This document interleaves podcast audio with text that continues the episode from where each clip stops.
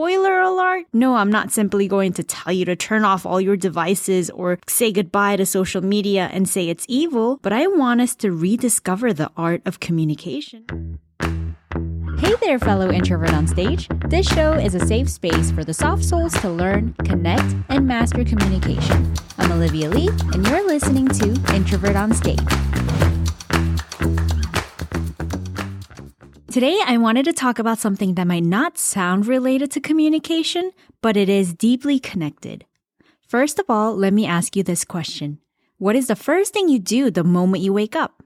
If you said making your bed, good for you. But I wouldn't be surprised if a lot of you thought of checking your phone.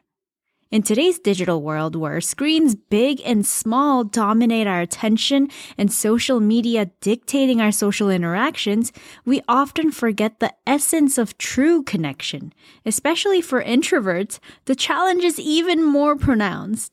The constant bombardment of digital stimuli can often feel overwhelming, whether it's endless notifications or mindless scrolling, leading to a disconnect from the real essence of genuine human interactions. As someone who has walked this path, yes, a self proclaimed introvert and a digital wanderer, yes, me, Olivia Lee, I have personally explored the depths of this challenge myself and now ready to share some insights that I'm eager to share with you all. And spoiler alert, no, I'm not simply going to tell you to turn off all your devices or say goodbye to social media and say it's evil, but I want us to rediscover the art of communication by discovering the joy of genuine human connections and our just simple humanness that we can cherish both within and outside of our tiny little screens. So, whether you're bundled up in your favorite blanket with a cup of tea, or taking a peaceful walk outside, or stuck in traffic trying to get to work, you're all welcome here. So let's go on this journey together to learn, reflect, and ultimately grow. Imagine a world where every notification, every buzz, and every ring doesn't demand your immediate attention or response. Sounds peaceful, doesn't it? But let's face it, our reality is far from that picture. We live in an age where our smartphones are glued to our hands, our eyes are fixed on the screens, and even behind the wheel. By the way, if you ever ask me what my biggest pet peeve is, it's texting while driving. You're not only putting yourself at risk, but endangering others' lives too. But okay, I'm getting heated, so this can wait for another time. Let's look at statistics. A recent study conducted by RescueTime, a time management software company that tracks computer and smartphone usage to research digital habits and productivity, it showed that the average person checks their phone about 58 times a day and spends around 4.5 hours on their mobile devices. That's a significant chunk of our waking hours. Now let's think about how this constant, if not all day, of digital engagement would impact our mind and social skills, especially for those of us who thrive in quiet environments. I've done this way too many times myself, but whenever I allow myself to have a f- quick five minute break after a 45 minute of productivity, I would get stuck in the social media black hole, mindlessly scrolling and scrolling, looking through dry humor that made me smirk, a cool DIY DIY craft idea that I neatly saved into a folder that I know I'm never gonna look at, or sending 12 million reels to my boyfriend of different places and date spots that we should visit or eat at, which we never get back to because they get buried in the next 75 billion reels I continue to send to him after that. I don't know where I got those numbers from, but sometimes I feel bad because I even get a little salty when he doesn't check all the reels I send, but I would say it's physically impossible to watch everything that I send him in the span of 120 seconds. Sometimes I click send even before I'm done watching it saying, eh, I'll watch it later. I never do. Anyways, what was supposed to be a five minute break, I finally look up to realize that it's been an hour and 12 minutes. True story.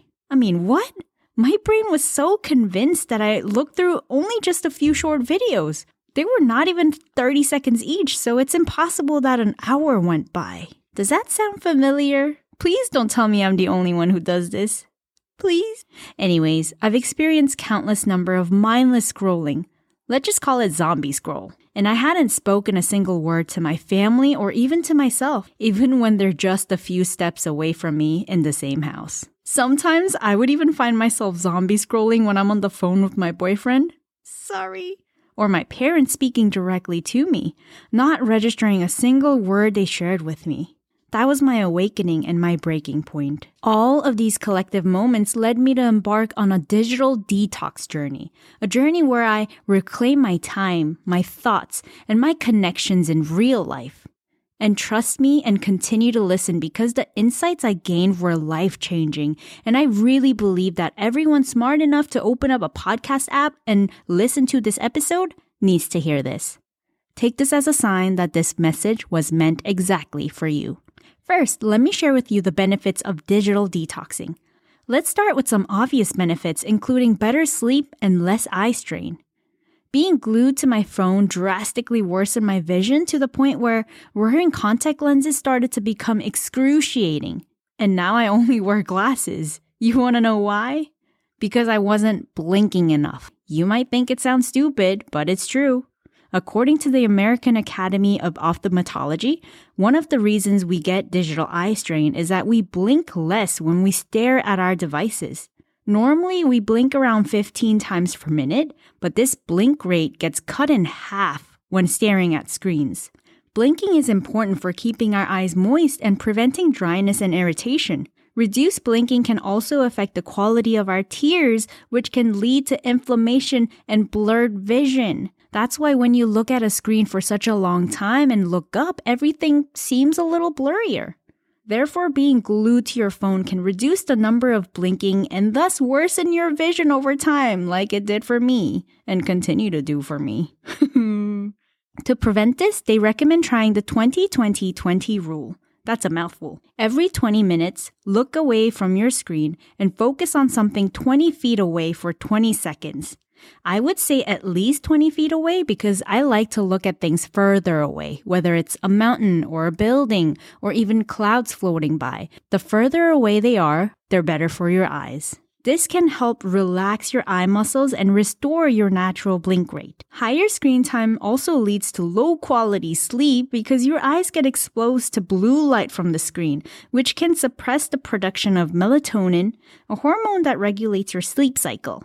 So instead of popping in melatonin pills at night saying you can't fall asleep, try putting your phone away. Screen time can also stimulate your brain and keep it alert, especially if you're engaging in activities that are exciting, stressful, or mentally demanding, such as reading the news or zombie scrolling on social media which makes it even harder for you to relax and wind down before bed. So make sure to limit your screen time before bed, especially in the hour or two before you plan to sleep. Avoid using devices that emit blue light, such as smartphones, tablets, computers, and TVs, all of the screens that you can think of.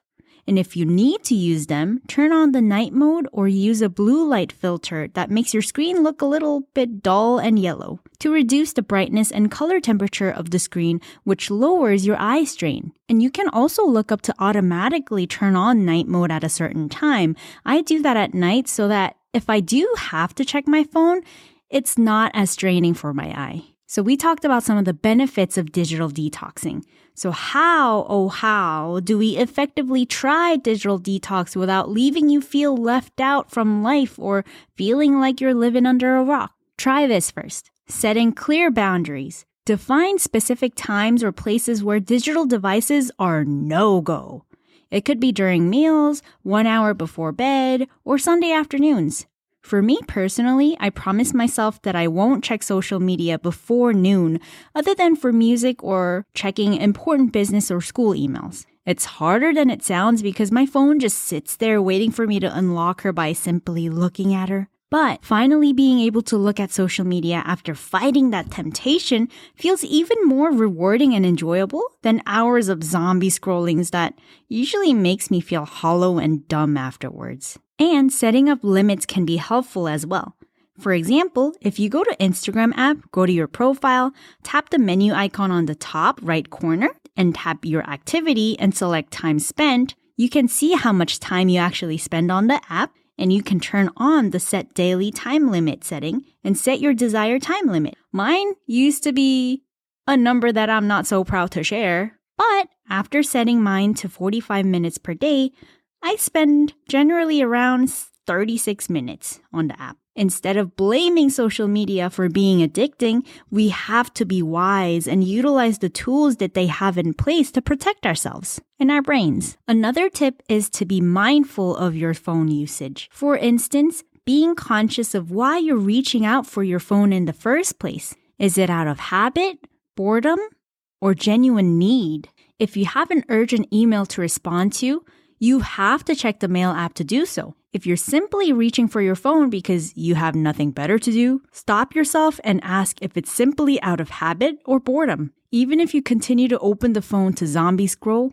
being mindful and aware of your actions can bring clarity, and if you're intentional, the first step of resolving an issue is to be aware of it in the first place. So the next time you find yourself reaching out for your phone, ask yourself, hmm, am I about to open social media out of boredom or habit? And continue with the next step. I bet you're less likely to spend hours on social media because you are now aware of why you're reaching for that phone in the first place. And maybe you might think this is obvious, but you'll be surprised how many people don't know how to answer the question, What's your hobby? And please don't make scrolling mindlessly on social media for inspiration your hobby. If you found something interesting online, Instead of saving it in the folder you and I both know you'll never look at, close the phone and do it. Is it an inspiration for a new painting you wanted ideas for? Close out of your phone and paint that darn masterpiece. Or if it's for writing inspiration, that blog article won't write itself unless you start writing it down.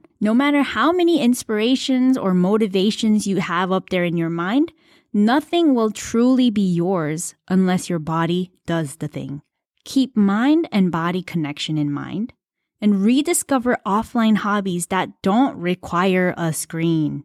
Here's a few examples reading, and no, not on a Kindle, actual book, gardening, painting, or just daydreaming, which I like to call meditating. And a bonus point that I personally find to be very helpful is to reflect and journal. I try to put my phone as far away as possible from my bed and my journal and pencil as close as possible right next to my bed on a small nightstand within an arm's reach. And I use the time I'm able to gain from being offline to reflect on my thoughts and feelings. I think of all the things I'm grateful for, what was memorable from today, even the tiniest little things that made me smile, to big core memories that I can take with me forever. Journaling personally has been such a powerful, empowering tool for me to keep track of my growth and a tool to better understand myself. Whenever I flip through the pages of my journal, I'm able to feel what I felt in the past, which enables me to empathize with myself better and give myself more credit instead of being so harsh on myself.